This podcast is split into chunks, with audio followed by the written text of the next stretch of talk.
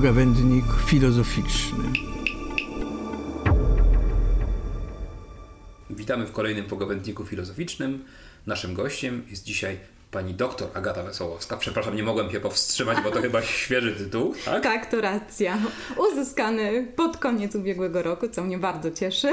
Na, nas również, mnie również. Warto też dodać, że nasz gość jest nie tylko doktorem socjologii, ale także absolwentką, absolwentką filozofii. filozofii, tak? Możesz tak, coś więcej o tym tak. powiedzieć? Studiowałam tutaj e, ten kierunek e, jednocześnie na studiach magisterskich, uzupełniających magisterskich oraz licencjackich. Studia licencjackie ukończyłam w 2011 roku, a później realizowałam sobie tutaj właśnie w Instytucie Filozofii studia podyplomowe etyczne i z zakresu gender. Czyli jesteś związana bardzo mocno z filozofią, jak, jak Staram widać. się. Mój doktorat też właściwie tak się sytuuje na pograniczu różnych nauk, ale etyki mm, przede A możesz coś więcej powiedzieć o, o, o swojej pracy? Mm, Badałam etykę profesjonalną doradców zawodowych pracujących w toruńskich instytucjach rynku pracy, przede wszystkim w WUP-ie y, i powiatowych urzędach pracy, tu w mieście wraz z filiami w całym województwie. I co z tych badań wyszło? Są moralni czy niemoralni? Kodeks Kruszeje, etos zawodowy, i cóż, moja rekomendacja jest taka, żeby mimo wszystko spróbować reaktywować właśnie ów, e, ów etos. E, ale nie spotkaliśmy się z powodów tylko i wyłącznie naukowych, tak bym powiedział bo yy, nasz gość jest także przewodnikiem turystycznym po Toruniu i wybitnym znawcą okolicy, e, w której się znajdujemy. Mogę tak chyba powiedzieć. O, dziękuję bardzo. Mam nadzieję, że nie na wyrost. Taka zapowiedź mojej osoby. Chcielibyśmy poprosić Cię dzisiaj, żebyś opowiedziała nam trochę o harmonijce, czyli o budynku, w którym się znajdujemy, czyli siedzibie Instytutu Filozofii, jak i siedzibie Wydziału Filozofii i Nauk Społecznych. Bo jest tu o czym opowiadać. Znajdujemy się blisko Starego Miasta. Toruń ma swoją historię, o czym niejednokrotnie już w naszych programach mówiliśmy, ale dzisiaj przyszedł czas, żeby pomówić o tym trochę bardziej fachowo zaproszonym naszym gościem. Zatem może tak. Harmonijka, zacznijmy od tej dziwnej nazwy. Próbuje się ją tłumaczyć na obce języki, o czym mówi tablica powieszona na, na fasadzie naszego budynku, że próbuje się to wyrazić też po niemiecku i po angielsku, mm -hmm. żeby uświadomić turystom, co mamy na myśli, kiedy my tutaj Torunianie czy, czy związani z harmoniką pracownicy i studenci yy, mamy na myśli mówiąc harmonika. Dlaczego harmonika? Ze względu na niespotykany, niestandardowy kształt. Sam gmach jest wydłużony, długość wynosi mniej więcej 80 metrów.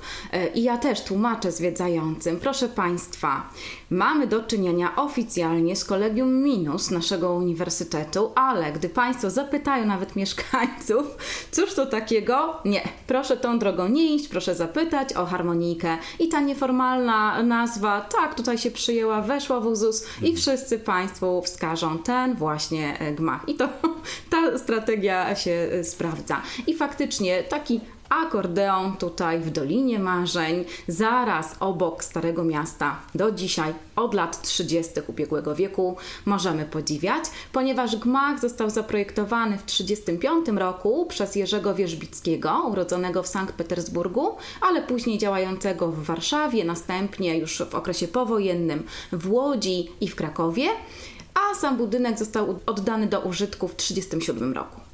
Jakie było jego przeznaczenie? Bo na pewno nie uniwersyteckie. Oczywiście. UMK, mm. Uniwersytet powstał dopiero w 1945 roku, jakkolwiek oczywiście plany jego powołania już snuto w średniowieczu ale musieliśmy poczekać do zakończenia II wojny światowej i pierwotnie w gmachu harmonijki funkcjonowało starostwo powiatowe, a także komunalna kasa oszczędności. Czyli tak naprawdę jest to bank, można powiedzieć, tak? Tak, z dwoma skarbcami. Aż z dwoma skarbcami. Tak, pod aż, aż, aż się ciśnie taka anegdota. W czasie słusznie minionym w państwach bloku wschodniego funkcjonował dowcip na temat radia Erewań.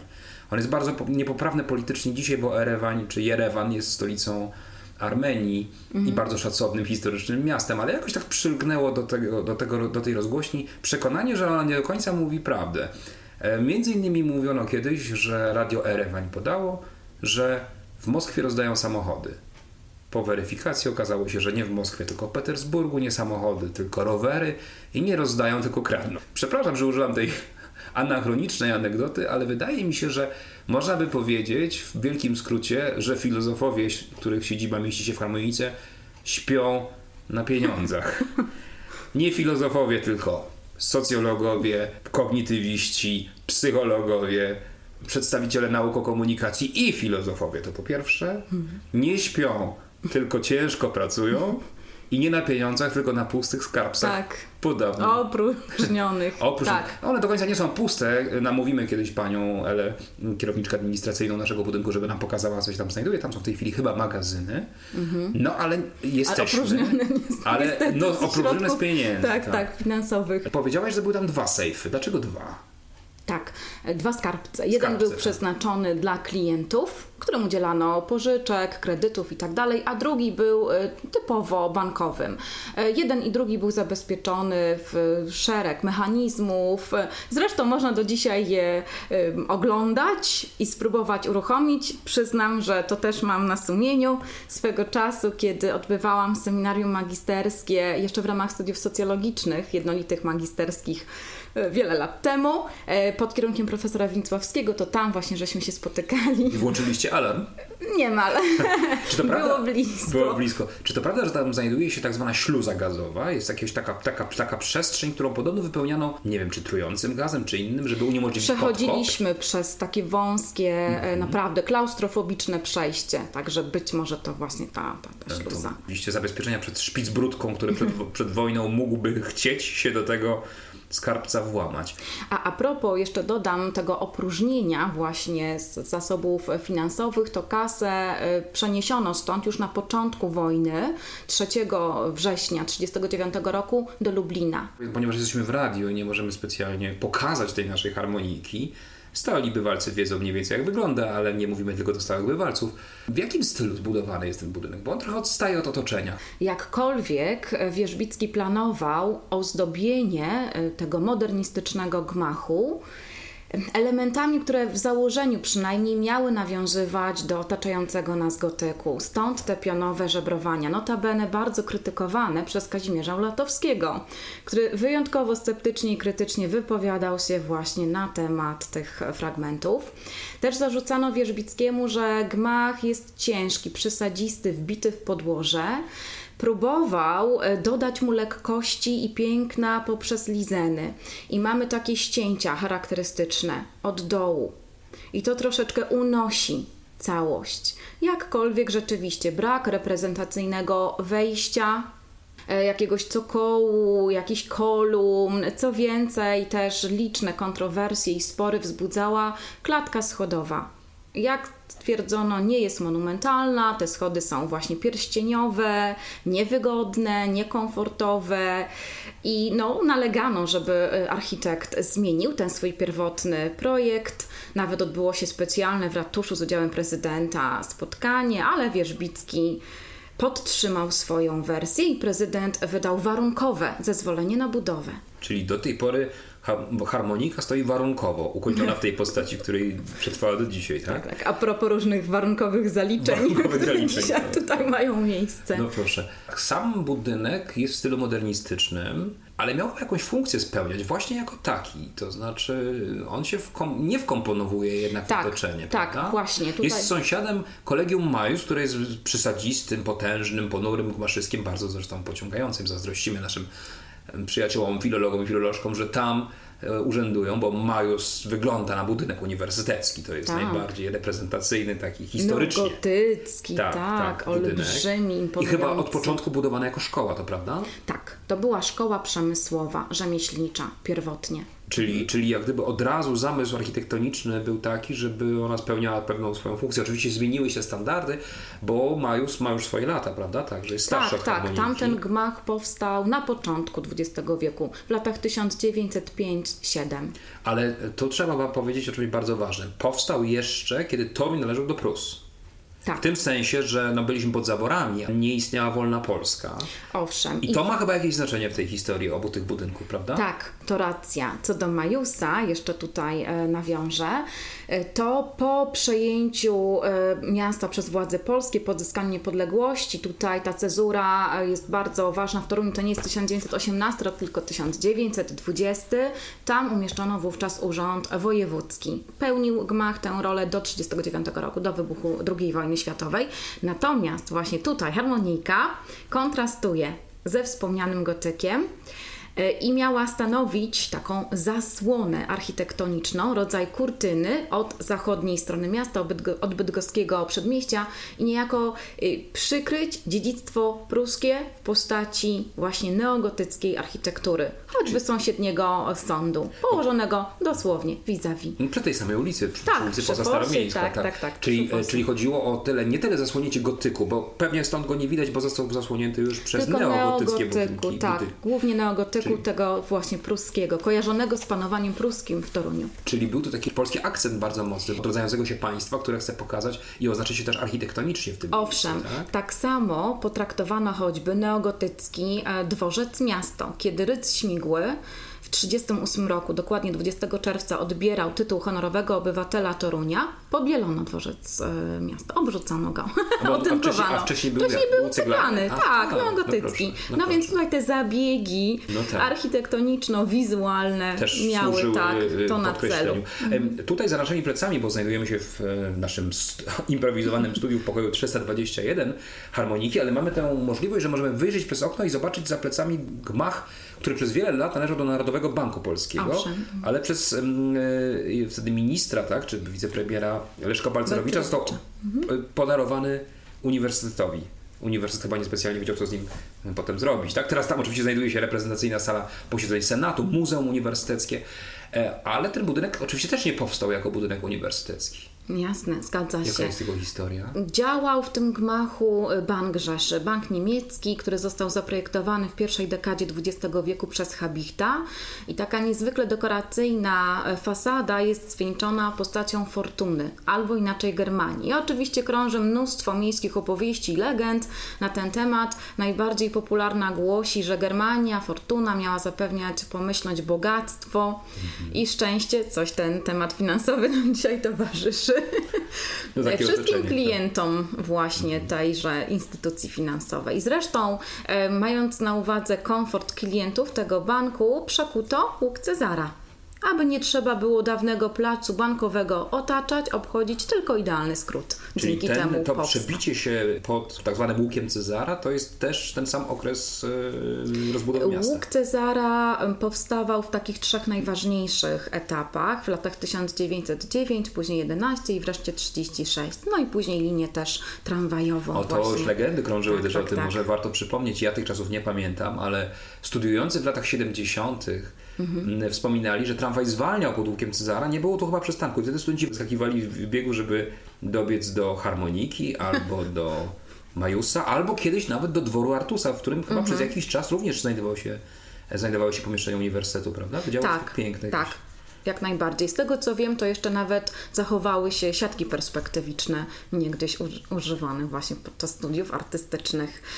Na pewno w 70 roku zakazano ruchu tramwajowego właśnie pod łukiem. Zdarzały się wypadki, nie było to e, wygodne dla zwiedzających, dla mieszkańców. Taki plus, że właśnie wyznaczono ulicę szeroką jako główny reprezentacyjny deptak w Toruniu. To powiedzmy jeszcze coś o, o, o tym miejscu, w którym się znajdujemy, bo nazwa biegnącej przy budynku i jednocześnie adresowej ulicy jest dość intrygująca. Fosa Staromiejska. To trochę tak, jakbyśmy nie byli w obrębie starych murów, tylko zbudowani zostaliśmy na tym morzu odpadków, które wyrzucano za, za mury do, do fosy, do jakiegoś mokrego miejsca. Przy ulicy Błotnej. Przy ulicy Błotnej nawet, Franciszkańskiej. tak. To proszę. Biegnącej To nieopodal. była błota. To nazwa pewnie też nie bez Nie bez, Nie bez kozery, przyczyny, tak. tak? Nie bez kozery. Tak, jak właśnie same nazwy tych ulic wskazują, tu rzeczywiście e, był podmokły teren i przebiegała miejska fosa, więc tradycyjny, klasyczny układ miejskiej przestrzeni, właśnie fosa broniąca dostępu do miasta i miejskie mury obronne. Zachowały się do dzisiaj ich pozostałości na czele, oczywiście z przysłowiową, najbardziej e, typową dla Torunia, tak zwaną krzywą wieżą. De facto była to jedna z co najmniej 54 baszt istniejących niegdyś e, w Toruniu. Niektórzy twierdzą, że było ich nawet 80. 54 działały na pewno, były gęsto włączane w cały system miejskich fortyfikacji, dodatkowo go wzmacniając i warto odnotować, że do okresu pruskiego do XIX wieku tutaj w pobliżu e, działała inna, też pochylona baszta, ale została zniszczona, rozebrano ją i ostała się ta jedna, która dzisiaj jest prawdziwym magnesem turystycznym. Gwarantuje, każdy indywidualny turysta i wszystkie zorganizowane grupy tam właśnie podchodzą, żeby zmierzyć się, skoro jesteśmy w Instytucie e, Filozofii, e, ze swoją własną naturą. Tak, i zdaje się z, mo- e, tak. swoim kośćcem moralnym, jeśli tak można tak, powiedzieć, to tak? jest etyczny papierek lakmusowy.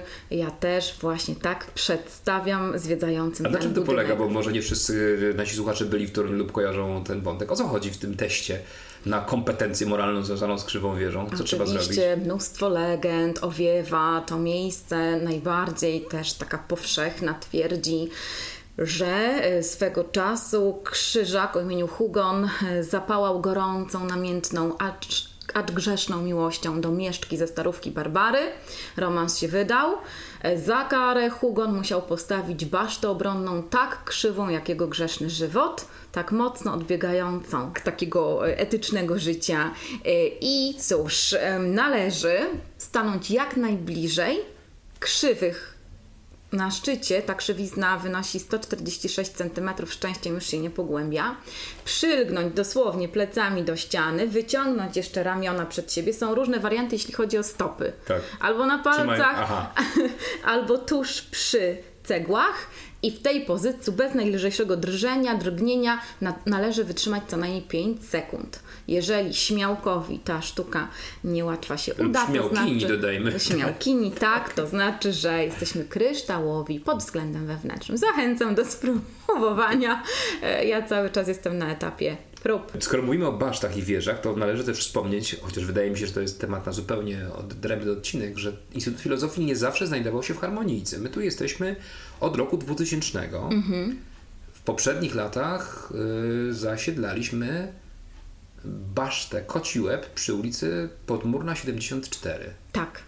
Fascynująca historia, chyba rzeczywiście na osobne spotkanie, bo kiedy myśmy dostali ten budynek we władanie, to poprzednim właścicielem była policyjna izba dziecka. To jeden z licznych przykładów tego, że filozofia pleni się tam, gdzie, gdzie rozkwitało kiedyś więziennictwo albo inne instytucje opresji. Nasi przyjaciele z Olsztyna bardzo sobie chwalą swój kampus w Kortowie, który był przed wojną jednym z największych szpitali psychiatrycznych, e, co też dało mi do myślenia. Jak to jest z tą sąsiadującą niedaleko z, z harmoniką, wieżą, ok, tak zwanym okrąglakiem, czyli aresztem śledczym? Tak, no to też symptomatyczne i zakreślamy sobie pomału na naszej mapie mentalno-filozoficznej e, takie trzy punkty wyznaczające trójkąt dydaktyczny bermudzki tutaj w centrum Torunia, a więc mamy e, właśnie Kolegium Majus, e, mamy Okrąglak, czyli areszt śledczy, Kościół Kościół Mariacki, Kościół właśnie przy tej wspomnianej dawnej Tak. uliczce Błotnej, obecnie franciszkańskiej. Franciszkański. Jeden z naszych rozmówców, aktor Nikoniakas, bardzo mocno protestował, kiedy opowiadaliśmy mu tę historię, bo powiedział, że jaki trójkąt wychowawczy? Jest jeszcze przecież teatr Chorzycy niedaleko. Czy nie mógłby to być kwadrat lub prostokąt? To ja postuluję jeszcze po prostu tę y, formę rozszerzyć. O właśnie, tę Basteję kocią przy Podmurnej 74 i jeszcze można zahaczyć o Muzeum Etnograficzne. Powstałe w latach 50. staraniem pani profesor Marii Znamirowskiej-Priferowej, która przybyła do Torunia wraz z mężem profesorem Janem Priferem. No i tutaj właśnie stworzyła tego rodzaju placówkę. Zresztą na piętrze w dawnym arsenale został odtworzony jej salonik przepełniony, naprawdę, taki mal, maleńki, ale klimatyczny, a pani profesor mieszkała po sąsiedzku, jak większość e, wykładowców akademickich na bydgoskim przedmieściu. Tam się teraz pięknie zmienia okolica, powstaje, powstaje zielona brama miasta, e, także związana z nowym muzeum, które e, twierdzy toru, które ma być niedługo otwarte, więc Tak. będzie się tam dużo ciekawych rzeczy działo. Naprawdę mamy tu interesujące otoczenie, to, to nie mogę wyjść z podziwu za każdym razem, kiedy przychodzę do pracy i widzę, co się Racja, dzieje. tym bardziej, że właśnie a propos e, bydgoskiego, kiedy idziemy tutaj, zmierzamy do harmoniki od strony zachodniej, no to mijamy na przykład dęby astronomiczne i skwer imienia Broniewicza. No i tutaj w 2008 roku, kiedy notabene harmonika została wpisana do rejestru zabytków, e, otwarto kontrowersyjną, przynajmniej na początku swojego e, szumienia tutaj, fontannę Kosmopolis. I znowuż wątki kopernikańskie możemy tutaj odnaleźć, ponieważ Kosmopolis ma przedstawiać ósmą stronicę z dzieła życia Kopernika o obrotach sfer ciał niebieskich. Dodam, że ta praca po raz pierwszy została wydana w roku śmierci astronoma w 1543 w Norymberdze. Kolejne ważne edycje to na przykład Bazylea, Amsterdam, Warszawa i Toruń także. O tym warto pamiętać Tak, także. oficyna- 1873 rok. Czy to nie w Toruniu ukazało się też pierwsze polskie wydanie Pana, Pana, Tadeusza, po Właśnie, sąsiedzku. Po sąsiedzku, w, tak. tak, w oficynie Lambeka, obok wspomnianego łuku Cezara. Cieszę się, że ten wątek kopernikański został też tutaj podniesiony, bo przecież warto przypomnieć, że nasze radio wystartowało w dniu urodzin Kopernika 19 lutego 2020 roku. Bardzo nas to cieszy i wiąże z tą postacią. Muszę jednak tutaj dwie rzeczy zaznaczyć. Mówiłaś o jakichś kontrowersjach em, związanych z tą fontanną. O co tak, chodzi? szum, odgłosy wszelkie wydobywające się z fontanny Kosmopolis. Pomijam utwór specjalnie skomponowany przez Krzyśmira Dębskiego na otwarcie. E, W każdym razie... Istotnie był chyba emitowany na tarczy. Wielokrotnie, tak. Chciałam, szukałam tutaj eufemizmu. Mhm. Ja też jeszcze sobie przypominam, kiedy przygotowywałam tutaj różne, e, różne materiały, siedząc w czytelni czy bibliotece, w synapsy, naprawdę ta zapętlająca się muzyka wraz z szumem tak się wdrukowała, chyba już tu wszystkim i studentom, i doktorantom, i pracownikom. Szczęściem tę oprawę muzyczną zmieniono Mhm. i już teraz jest większa różnorodność, między innymi e, dźwięki z Wiedźmina i tak dalej, i tak dalej można usłyszeć. A obok Kosmopolis, cóż, mamy z tego co mi wiadomo jedyny tego rodzaju pomnik asteroidy, planetoidy 12999 Toruń, odkrytej w sierpniu 81 roku w obserwatorium w Arizonie.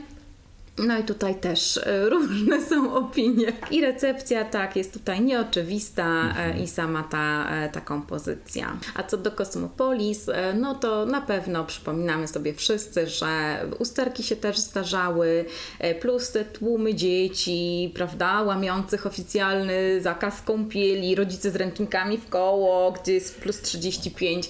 No więc cóż, takie scenki obyczajowe, rodzajowe tutaj można obserwować. Spójrzmy na to pobłażliwie. Ja myślę, że, że po prostu wdziera nam się do Akademii Życie. Zwłaszcza, że dokładnie naprzeciw fontany znajduje się jedna z naszych największych sal wykładowych, obok sali numer 9, czyli sala numer 1, sala z kolumnami, która chyba y, w momencie budowania tego budynku była salą rozliczeń kasowych. To znaczy, nie wiem, czy tam nie stały okienka kasowe, być może właśnie w banku, o którym mówiliśmy na początku. Przepraszam, swoją drogą wejdę Mhm. jeszcze w słowo. Kontynuując ten wątek e, kontrowersji związanych tym razem z projektem Wierzbickiego, to też zarzucano mu, że budynek e, jest niedoświetlony. E, Światło pali się na korytarzu praktycznie cały czas, bo są takie miejsca, w których mm, trochę go brakuje. Tak, plus jest tutaj chłodno. Na letni Mhm. No, to chyba upał, e, z mojej perspektywy tak. Jakkolwiek, no też znam osoby, które tutaj permanentnie marzną. Mhm. Ale muszę zapytać jeszcze jedną rzecz, która być może umknęła. Ta fontanna, o, z, Tak. zamknijmy już ten wątek, ale jej nazwa jest dość kontrowersyjna. Jak się ją oficjalnie zapisuje? Z tego co mi wiadomo, Kosmopolis przez C. No właśnie. Mhm. Jest to mój osobisty, moja osobista zadra, którą od lat noszę w sercu, dlatego, że słowo kosmos pochodzi z greki, pisane było przez Mhm. Kappę. rozumiem. A myśmy to tak zanglicyzowali, może słusznie, że przekonani jesteśmy, że kosmos musi być cosmosem. W związku z tym, jeżeli kosmos i polis połączymy w jedno, to trzeba na pewno użyć na początku litery C, a nie K, którą się zwyczajowo używało w transliteracji. No ale cóż, Zostawmy. Ważne, że jest chłodno latem że szumi woda, można się tak że miejsce stało się bardzo atrakcyjne dla turystów, Tak. e, że stało się rozpoznawalne. Tak, bardzo I charakterystyczne. dość ciekawie harmonizuje się chyba z bryłą budynku, w moim przekonaniu. Bardzo sympatycznie jest sobie posiedzieć w ciepły dzień naprzeciw harmonijki, właśnie w, w cieniu tej fontanny.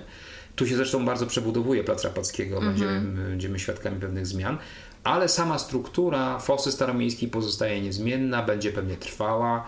Chyba na dłuższy czas, mimo rozbudowy kampusu uniwersyteckiego na Bielanach, raczej nie zanosi się na to, żebyśmy mieli porzucić Śródmieście, Stare Miasto i raczej zapuścimy tu korzenie na dłużej. Oby tak się stało, chociaż też różne prawda, warianty i scenariusze były kreślone łącznie ze sprzedażą harmonijki. To prawda. Ale myślę, że to już, e, to już za nami. Przejęliśmy e, budynek poprawnika, którzy tutaj rezydowali Tak. właśnie. E, No i jeszcze do niedawna Wydział Humanistyczny tutaj się mieścił, a obecnie właśnie Wydział Filozofii i Nauk, Nauk Społecznych. Społecznych, tak. Ja jeszcze pamiętam tak e, uzupełnię e, te przenosiny też mojego pierwotnego kierunku socjologii z willi e, przy Mickiewicza 121. A to też jest ciekawe miejsce tak, w historii pierwszy rok, uniwersytetu. Tak. pierwszy rok studiów tam odbyłam, a już później tutaj. Tam zdaje się szkolono się na przysposobieniu wojskowym w czasach, kiedy jeszcze był taki przedmiot. Tam była strzelnica i różne dziwne też tak, też takie zaułki, opowieści. zakamarki, park w koło. Tak. Tak. Ale wspomnieliśmy prawników, których serdecznie pozdrawiamy również, bo udostępnili nam swój budynek, przenieśli się do Nowego na Bielany i tam sobie teraz w nowym kampusie dobrze radzą. Warto chyba zauważyć, że architektura ich nowego budynku też jest specyficzna. Mhm. Ona zdaje się nawiązuje do harmonijki. Powstały w 90 latach budynek, jest ożebrowany podobnie jak harmonika. Można nawet na nią mówić wiecznie żywy, mimo Tak, wszystko. że jest nową harmoniką i w tym sensie jakoś nie możemy uwolnić się od tej metafory, tego właśnie, tej właśnie nazwy. Tutaj e, właśnie prawo, a w zasadzie ten trzeci po powołaniu UMK Wydział Prawno-Ekonomiczny, on powstał 5 listopada 1945 roku. Na początku mieliśmy dwa wydziały, humanistyczny z sekcją sztuk pięknych, Tak. która później stanowiła od 46 odrębny Wydział Sztuk Tak. Pięknych, Wydział Matematyczno-Przyrodniczy i jako trzeci właśnie powstał ten prawno-ekonomiczny. Później to nazewnictwo troszeczkę się zmieniało. W latach 40. e, to był rok akademic- akademicki 48-49 prowadzono e, Wydział Prawa, później w 69 roku Wydział Prawa i Administracji. E, No i tak pozostało. Tak, i funkcjonowali tu przez lata, a potem przynieśli się na nowe, lepsze miejsce, a nam zostawili budynek, bo rozrastaliśmy się. Warto o tym pamiętać, że kiedy w 90 latach Instytut Filozofii powstawał, był niewielki. Studentów było co prawda wielu, ale kadra była i pozostała nadal szczupła w porównaniu z innymi jednostkami. I mieściliśmy się częściowo w Majusie i częściowo w Baszcie, ale było nam niezbyt wygodnie. Teraz jesteśmy wreszcie na swoim miejscu i zobaczymy. Socjologowie podobnie. Ja bym postulowała tutaj Mhm. współpracę pomiędzy płaszczyznami, pomiędzy piętrami, e, gdyż tak stereotypowo i przysłowiowo i jakieś tutaj, prawda, wśród studentów Aha. czy doktorantów rzekomo jakieś tam e, konflikty i tak dalej, i tak Nic dalej. mi o tym nie wiadomo. Nie. To prawda, dzieli nas piętro, rzeczywiście. Jakoś tak dziwnie my jesteśmy na samej górze, na drugim piętrze. Socjologia jest na piętrze pierwszym. Struktura wydziału się tymczasem skomplikowała i nie jest to już tak proste jak kiedyś, ten podział na pierwsze i drugie piętro. Istotnie zawsze można zacieśnić współpracę i stać się IFIS-em, jak to się zwykło mówić, tak? Tak, Instytutem tak. Filozofii i Socjologii. No ale jesteśmy w stanie permanentnych zmian i ciągłych reform. Co przyniesie przyszłość, nie wiemy. Na razie mieścimy się razem w budynku z kolegami i koleżankami z różnych innych jednostek. Myślę, że jest nam tu dobrze. Otoczenie, o którym tak pięknie powiedziała nam dzisiaj Agata Wesołowska, z pewnością sprzyja pracy i studiowaniu w tym miejscu. Bardzo dziękuję za dzisiejsze spotkanie. Chyba mamy ochotę na więcej y, posłuchać. Na pewno musimy o Baszcie, I o Majusie. i o innych e, budynkach, z którymi Instytut Filozofii, ale nie tylko filozofii, był przez lata związany. Na pewno do tego tematu będziemy wracać. Wytłumaczmy jeszcze jedną rzecz. Tytuł naszego podcastu jest dość intrygujący. Nie możemy go zostawić bez wyjaśnienia. Dobrze, to w ramach przypisu e, zatytułowaliśmy mm, nasz dzisiejszy odcinek Próżnia sali posiedzeń albo krótka historia harmonijki. Rzecz jasna, musimy sięgnąć do dziejów tego gmachu. Na drugim piętrze, zgodnie z projektem Wierzbickiego, mieściła się wspomniana, cytuję, próżnia sali posiedzeń. Tak. Taka, może chodziło o niszę, pustą przestrzeń po prostu, tak. tak? Wygodne wtedy, Ale tak. brzmi to ciekawie, tak? Tak, tak. Bardzo dziękuję za dzisiejszą rozmowę. Dziękuję pięknie. Dziękuję i do usłyszenia. Do usłyszenia.